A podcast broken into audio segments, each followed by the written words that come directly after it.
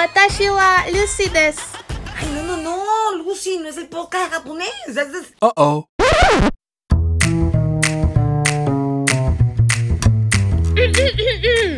Hola, hola, Bibliolovers. Bienvenidos nuevamente al podcast de Hablemos de Biblio.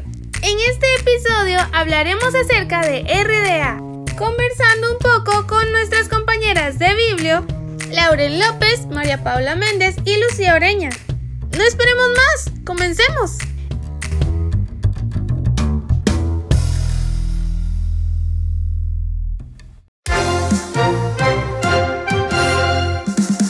El día de hoy les traemos un tema muy importante para aquellos catalogadores y futuros profesionales de bibliotecología.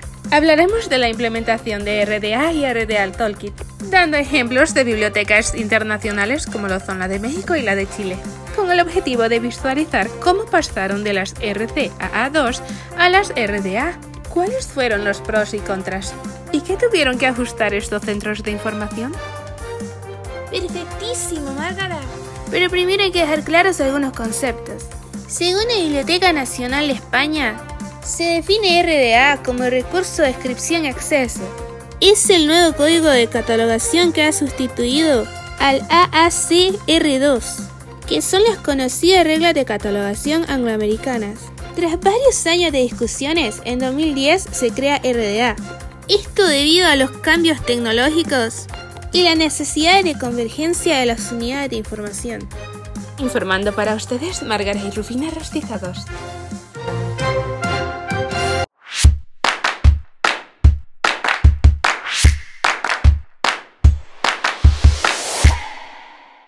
Como se expuso anteriormente, este tema es bastante importante ya que como futuros catalogadores tenemos que tener en cuenta que las reglas de catalogación angloamericanas se debían modificar ya que dejaban por fuera muchos formatos y recursos, por lo que se tuvieron que innovar pasando a las RDA.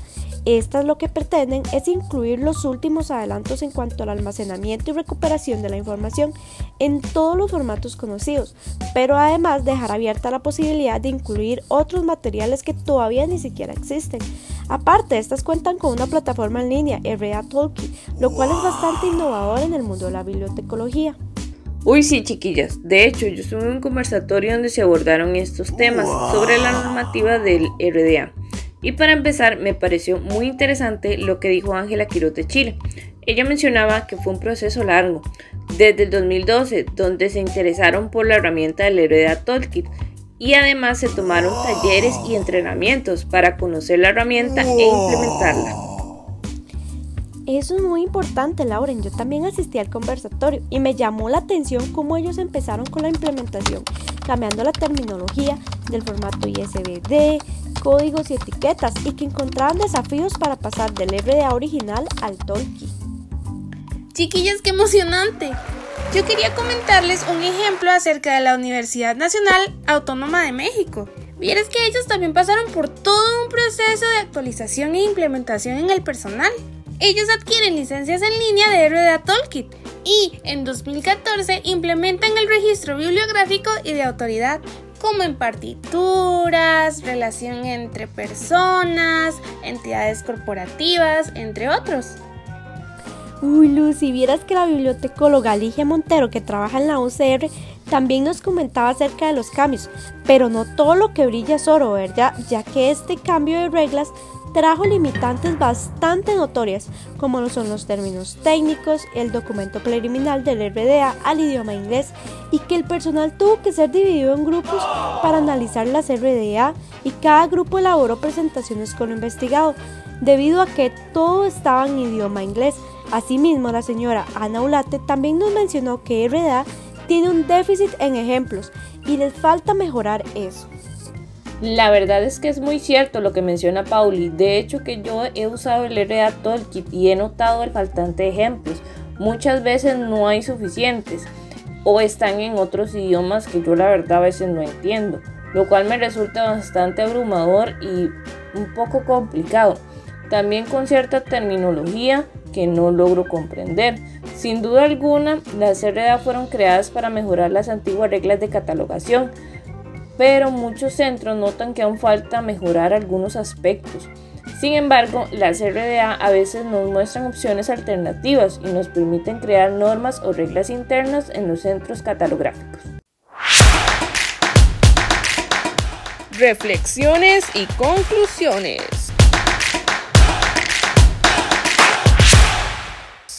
Gracias al conversatorio logramos conocer, comprender e interpretar diferentes perspectivas de profesionales en bibliotecología de diversos países, así como el nuestro.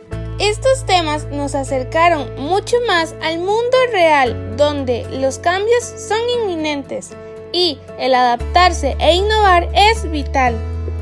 También se deja en evidencia la importancia que tiene el usuario en las unidades de información, ya que las RDA llegaron a facilitar las tareas del usuario y que éste tuviera muchas más opciones para cubrir las necesidades de información. La lectura nos abre las puertas del mundo que te atreves a imaginar. Tomo arigato sayonara. Lucy, qué necia, que no es en japonés.